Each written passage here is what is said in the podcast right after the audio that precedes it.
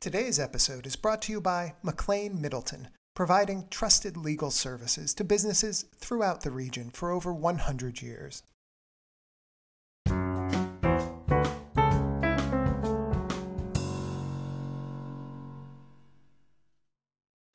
Good morning, everybody. This is Jeff Feingold, editor of New Hampshire Business Review, with our Down to Business podcast for April 21st, 2021. Um, we have a really special panel on today, and, it, and the timing was not on purpose, but I think it's really appropriate we have this discussion today. Um, it's the day after the uh, verdict reached in the Chauvin trial the, for the murder of George Floyd, and uh, today we're going to be talking about issues very much related to that.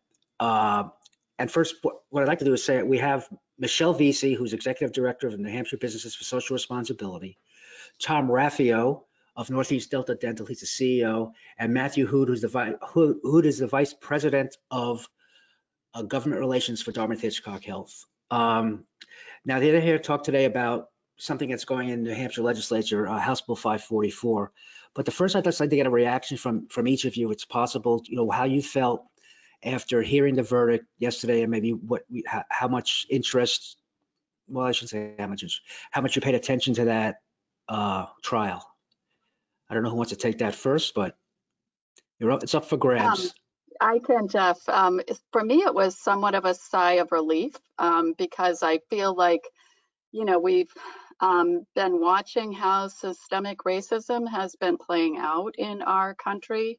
And so there was that ongoing concern that we might see it rear its ugly head again in, the, in this case. So um, for me, it was relief, but also, you know, just um, heartfelt, um, you know, I guess heartfelt um, relief for all of the people who understand and the suffering that has been part of you know this this whole trial and and um and everything that's happened since hmm. in, in in the many years that people have been repressed so for me and uh, employees that uh, you know you know i chat with just tom yes tom raffio ceo of delta Dental. it was really uh, as, as michelle said you know uh, some form of release but hopefully the beginning of a healing process um, the last few years, there's been a lot of, of activities uh, in in society, and um, I was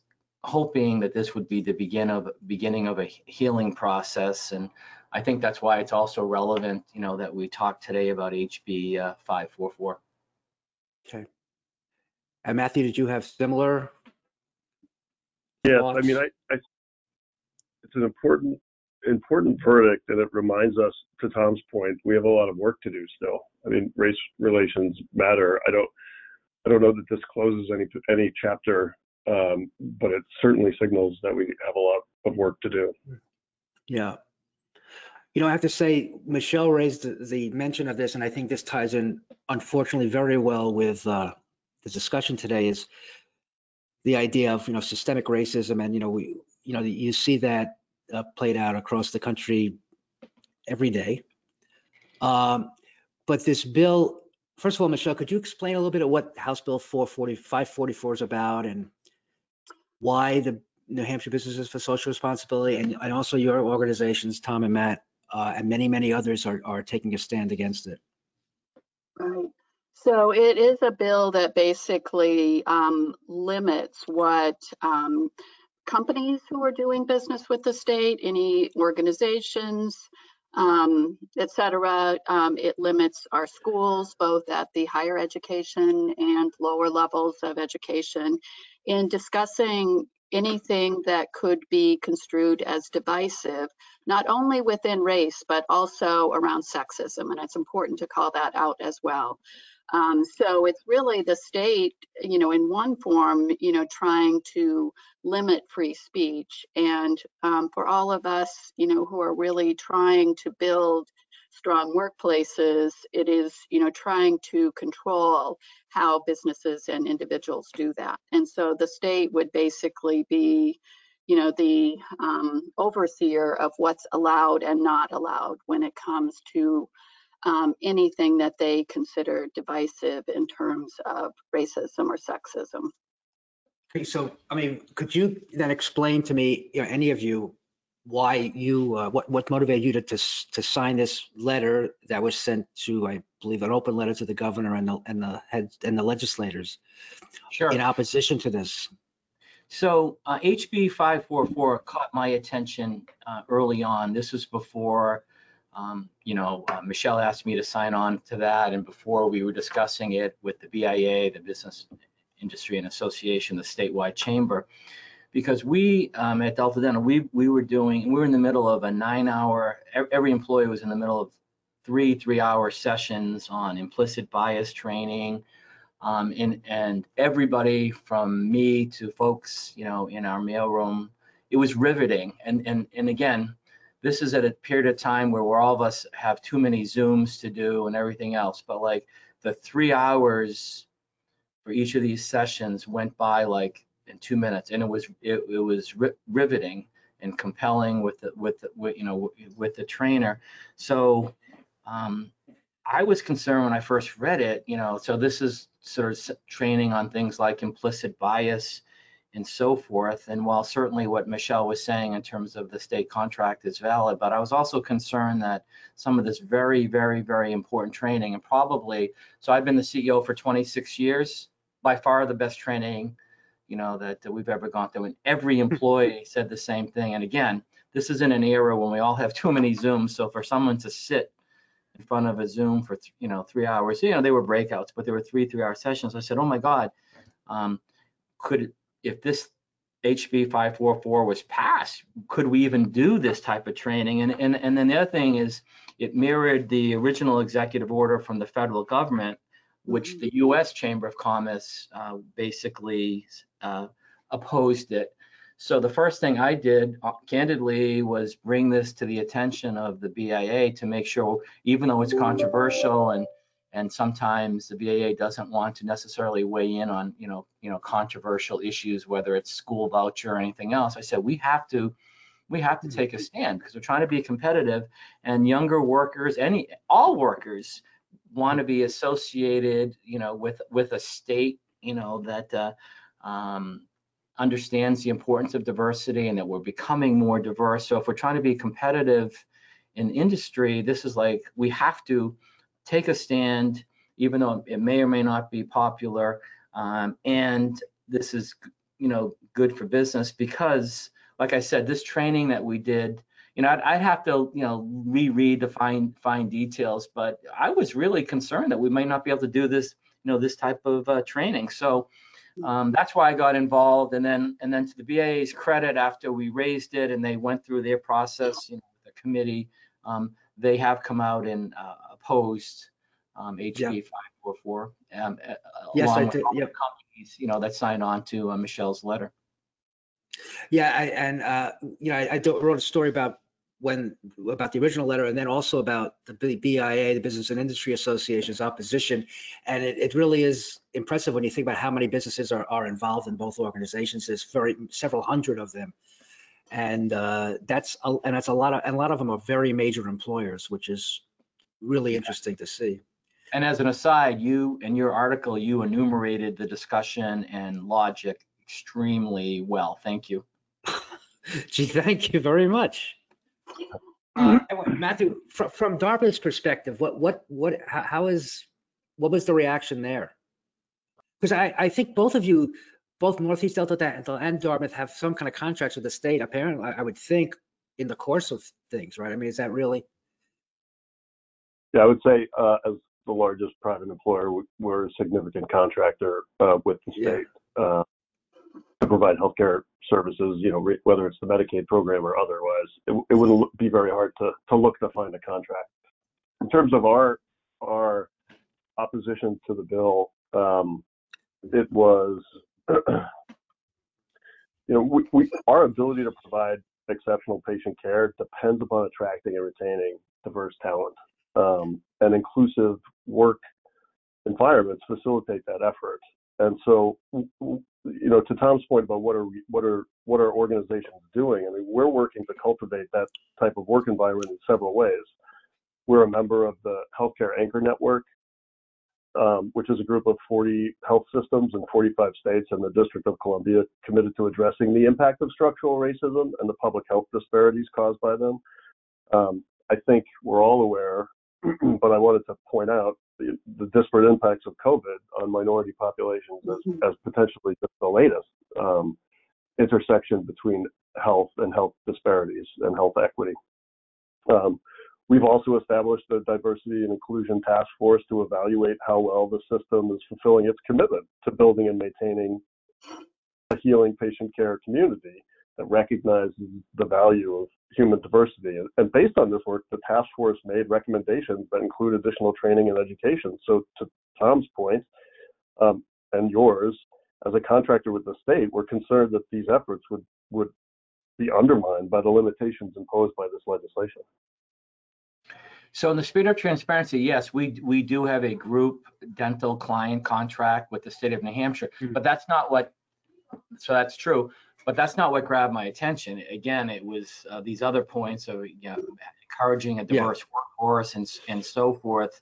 Um, obviously, I would be concerned about that eventually um, if it if it inhibited you know that group dental cl- client. But I was looking at it more from you know this is uh, you know this is a, a, law that's you know in search of a, uh, a problem to solve. It's actually that's overstating it because basically there's not it's not solving anything. We need to um, we need to have this kind of free, you know, this free this this free discussion. Um, and and as Matt said, there's also oral health disparities.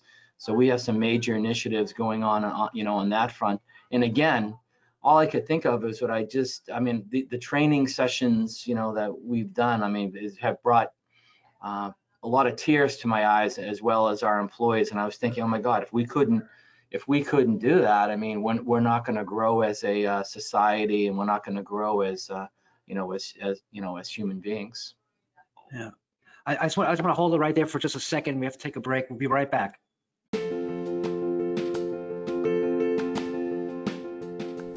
McLane Middleton is one of New England's premier full service law firms, with headquarters in Manchester, New Hampshire, and offices in Concord and Portsmouth, New Hampshire, and Woburn and Boston, Massachusetts. McLane Middleton has over 100 attorneys in five locations and has been providing trusted legal services to businesses throughout the region for over 100 years. A full service law firm with practice areas in corporate, tax, employment, litigation, trusts and estates, energy and environment, intellectual property and privacy, and data security, to name just a few. McLane Middleton's commitment to their clients, community, and colleagues has helped them to establish and maintain long standing relationships as trusted advisors. Whether you are starting your business, growing your business, or preparing to sell your business, McLane Middleton has the experience to guide you through the complexities of the legal system. For a complete listing of their practice areas, attorneys, and locations, visit www.mclane.com.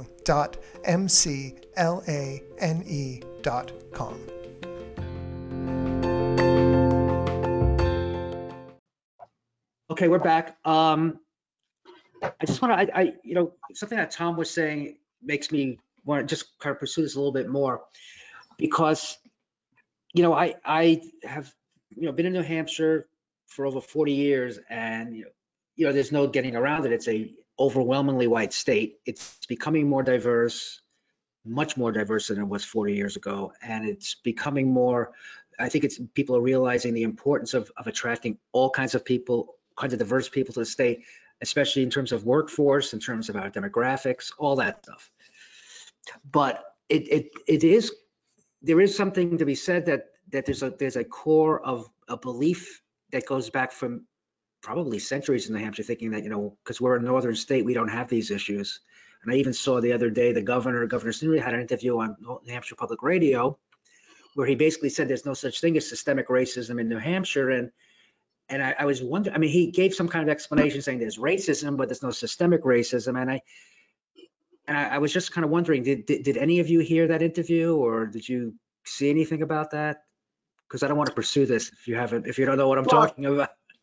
I didn't, but I mean, to, you know, to, I guess, counter a little bit of what the governor was saying is that, you know, certainly it's visible in very simple ways when you start thinking about, you know, when back in the Depression, when the government created the homeowner loan um, administration where they were trying to help people get affordable mortgages, that's a point when they started coloring, you know, neighborhoods in terms of the people who lived within. And that's where the term redlining came from, when it was a primarily you know, black or colored neighborhood, um, they were identified as a place where you didn't want, banks shouldn't put those mortgages into. And so that has persisted to this day um, in different forms. And so in very simple things like that, it seems like it's something that could be easily handled. But then you also start thinking about what happens in terms of education for the people who can't, you know, live in neighborhoods that have the best schools or, you know, you know, going on to secondary education, there are so many areas where systemic racism still exists, not purposefully. I'm not saying that that our state is purposefully trying to create it, but it's just, it's there and we have to be willing and able to take some of the difficult steps to find how we can correct what's been going on and hopefully move forward.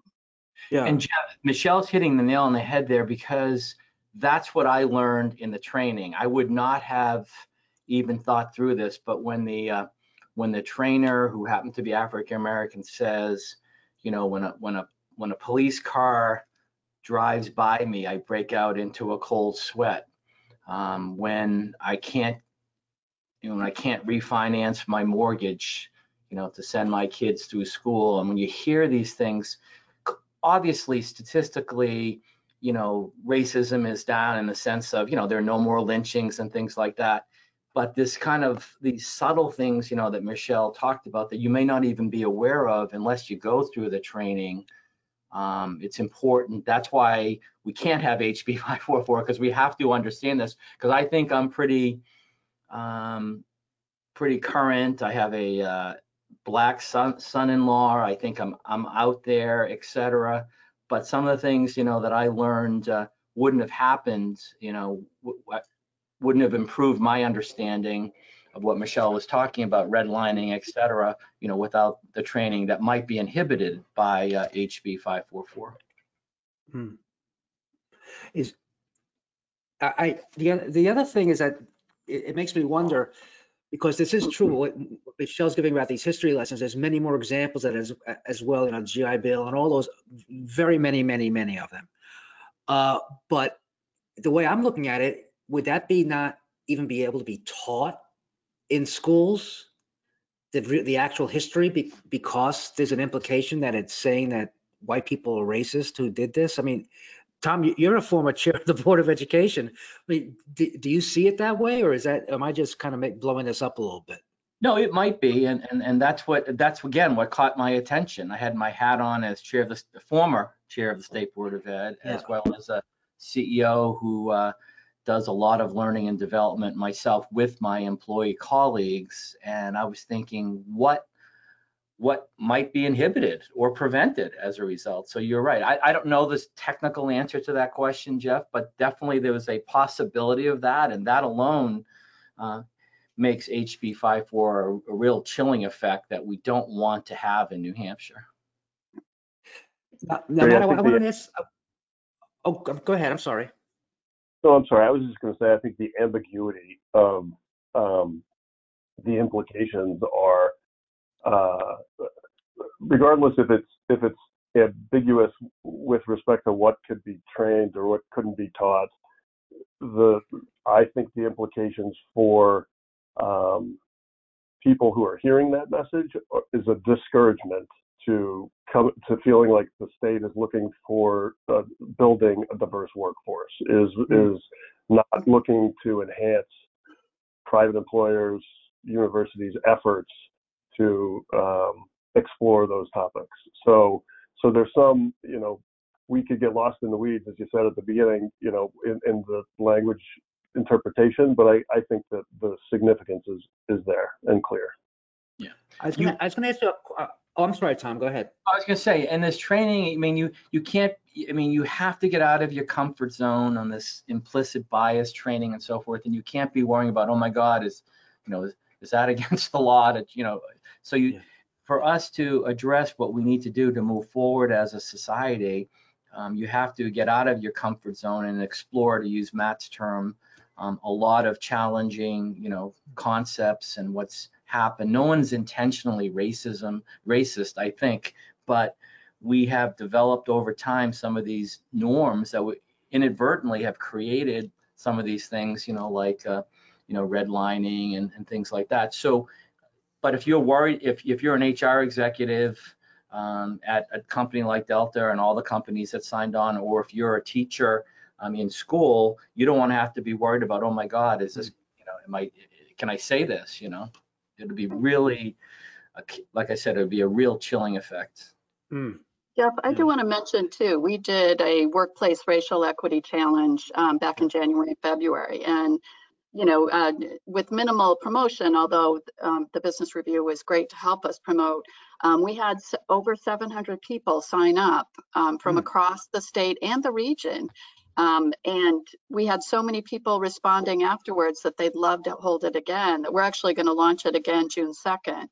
Um, but half of those people that were a part of that first challenge, just off the top, um, could not take part in that program again, should this law pass. And that's not even digging deeper and understanding exactly who might have had, from a business standpoint, who might have had state contracts. That's just Hmm.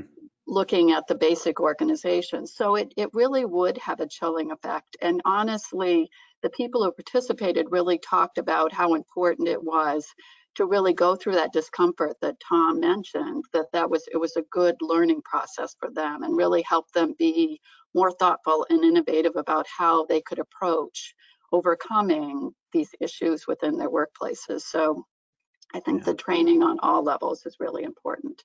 And just think, if Michelle's stats are right, let's say half, just think all the continuous improvement opportunities lost if you couldn't do that in the future. We're, we're not Mm. going to progress as quickly as we could on this issue um, with, with, with a chilling effect that would be created by HB 544. Yeah, I, you know, just to, to, to get a little bit more perspective on this, Matthew, because this is your job or part of your job, and uh, what, what's the, what's the steps now? I know now the bill is in the Senate as part of House Bill 2, which is the trailer bill to the budget. So it's in a, it's in a situation where if it's not removed from the trailer bill, the governor would be faced with who I think has voiced opposition to this bill, I believe. Uh, but he would be faced with um, having to veto veto the budget or veto the trailer bill. I mean, is what what is what's the process that gets going to play out in the Senate, and how, how does how does the Senate approach this? So the, the Senate will have a hearing on the budget, uh, including HB2 as it came over, uh, at which point people uh, will raise concerns that they have or uh, asks that they have for other pieces. One of them will clearly be the policy pieces of 544 that have been inserted into the budget. You know, what the Senate does with respect to removing that, knowing that it's going to set up for a committee of conference at the end of the process um, that will be um, contentious. You know, there are lots of steps and, and time to go as far as I'm concerned. The governor, I think, has has indicated a clear opposition to this, which is terrific. Um, what he does or if he treats that differently because it's part of the budget, it's just too early to tell, in my opinion, Jeff. I mean, I, I think you know that. It's, it's early to Yeah. tell. There are a lot of moving parts. Um, but we will certainly join with um, others in the community, in the business community, healthcare community, to oppose the content of 544 in the in the budget or wherever it sits. Um, and the Senate will need to create the budget that it needs to create. That it it may hopefully remove the what we consider to be objectionable policy additions, and then they'll have to Hmm. navigate that space with the House. I agree with Yeah. Matt. I mean, give the governor credit. He's come out definitely opposed to this concepts in the, in the, in the bill. And he's for, for example, adult dental Medicaid. So he's saying uh, the right, the right things and authentically. But of course, then you have the whole, how it all works within the budget, you know, has to be, you know, carefully orchestrated. But he's definitely, um, I've heard him say that, you know, he's, a, you know, he would be opposed to this type of thing. Like, yeah, Jeff, we've also heard from several of the over 200 um, or businesses and organizations that have signed on to NHBSR's opposition letter that they will be testifying at that hearing, uh, which is coming up the beginning of May, I believe. Yeah, it, it's really, it, it really is intriguing to, to watch this play out against the backdrop of all the things we've seen nationally. And uh, it, it makes, it does, I think that it was something that I believe Jim Roche said, who's the, the president of the, of the Business and Industry Association. He said in, in this statement they released that this would be a real black eye for New Hampshire if this was to pass, because it would be a similar thing that's been played out in other states where states get a, you know, a notorious reputation for something like this. And that's not anything we really want to have if we want to attract, like you said, workforce, other businesses to open here. And I, th- I don't know if how that message gets across to, to some people in the legislature, but I think that they really kind of have the potential to open up a Pandora's box. That's And what we've to And I want to give a shout out to Jim because it's hard sometimes for the BIA um, to take a, a Yeah. hard position on uncomfortable issues and, and getting all businesses behind it. But, but um, I, I will say legislators listen to business leaders sometimes more than educators. So I think it was so important. And Jim's absolutely right. We don't want to have a non-business friendly reputation when it comes to, you know, workforce um, and, and younger younger people wanting to you know relocate to New Hampshire and and work for uh, you know all these best companies um, you know that are you know that are listed on in, in Michelle's letter. Yeah. Well, anyway, I want to thank all of you for for, uh, for participating in this. It's been, you know, it's really very helpful for me personally to to hear your views and to put this in perspective. And um, Michelle, just just to answer your question, are you still taking signatures on that letter? We are, and we want to invite all businesses to participate. So it, again, it's New Hampshire Businesses for Social Responsibility. So you can just go to nhbsr.org and forward slash HB 544, and you can add your company um, to that letter. We will be sending an update to both the Senate and the governor. And Jeff, I want to thank you and your publisher Ernesto for uh, having this as a Mm, topic, you know, that's being addressed. Part of this, part of the long-term solutions is, is talking about it and making sure. So the fact that you've had the courage to put this on your podcast as well as, you know, the articles and also my colleague from Dartmouth, Hitchcock, Matt, for, uh, you know, making the same, you know, workforce points, you know, that I've made, and that's in healthcare, but it's all, but it, but it really is all businesses. So thank you for uh, the opportunity to have this discourse. Yeah, well, thank you all for for participating, Matt, Tom, and Michelle, and you know, good luck in your endeavor and uh, go educating people about this. Okay. Uh, So anyway, uh, this is Jeff Feingold, editor of New Hampshire Business Review with Ernesto Burden, our publisher and producer. Uh, Saying be well, everybody.